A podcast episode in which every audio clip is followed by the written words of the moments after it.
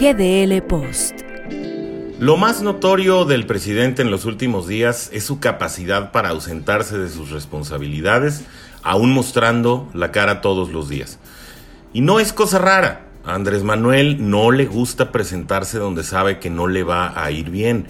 Su tendencia para evitar escenarios en los que no se siente cómodo viene desde sus primeras campañas, en las que evitó a toda costa los debates, porque no son su arena, como si lo es el meeting, en donde se le ve suelto, fluido y por momentos hasta retador. De la misma manera, evitó estar de frente a las víctimas de la tragedia del metro de la Ciudad de México, bajo un argumento fácil de desmentir. No es mi estilo, dijo López Obrador pero la historia nos muestra lo contrario. Lo que es aún más escandaloso, en un arranque, tal vez molesto por la pregunta de la prensa, mandó al carajo, entre comillas, la posibilidad de apersonarse con los familiares de las víctimas.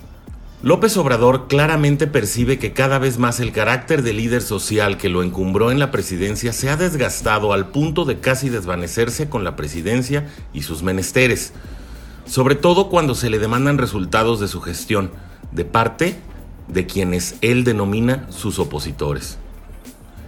El problema con denominar como opositor a aquel que pide razón de su voto, al que pide que el presidente lo sea de todos y no de unos cuantos, el interpretar la petición de rendición de cuentas y buenos resultados con lo que López Obrador interpreta como ataque o provocación es que se va aislando poco a poco de la realidad y se encierra en una cueva de paranoia que le va aislando de la adversidad, sí, pero también de quienes no han cometido suicidio intelectual. Preocupa el ejemplo que este mal hábito sienta entre su base ideológica, que acoge el discurso con prontitud y lo replica con destreza. El riesgo es para un México que se aleja día a día de la rendición de cuentas.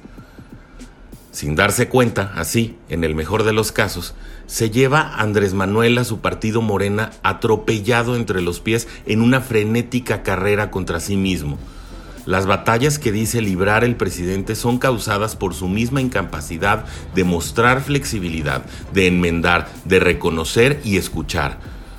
Lo demuestran las encuestas, que colocan al partido en posiciones de pelea por gobernaturas, municipios y diputaciones que hace 60 o 90 días tenía prácticamente ganadas.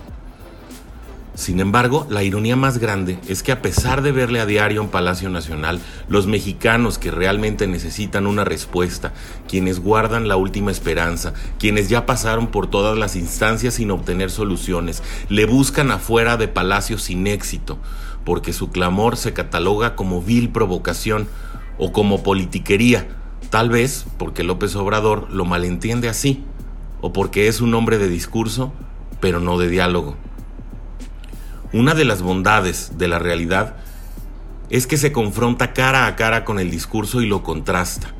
Un presidente no puede esperar que la gestión se le venga de pechito, ni gobernar solo para aquellos que le alaban y concuerdan con sus ideas.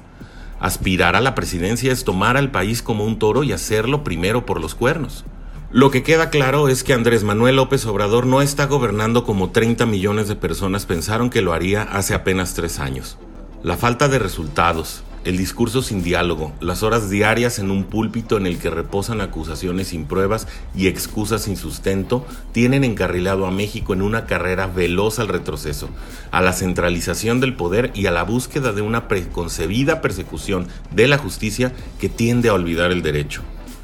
Lo más notorio, y también grave, es que a pesar de verle casi todos los días, ya sea en Palacio Nacional o en una fondita del sureste, millones de mexicanos viven su realidad con un presidente ausente, que no ha sabido integrar su propia agenda con las necesidades de su país y de sus gobernados.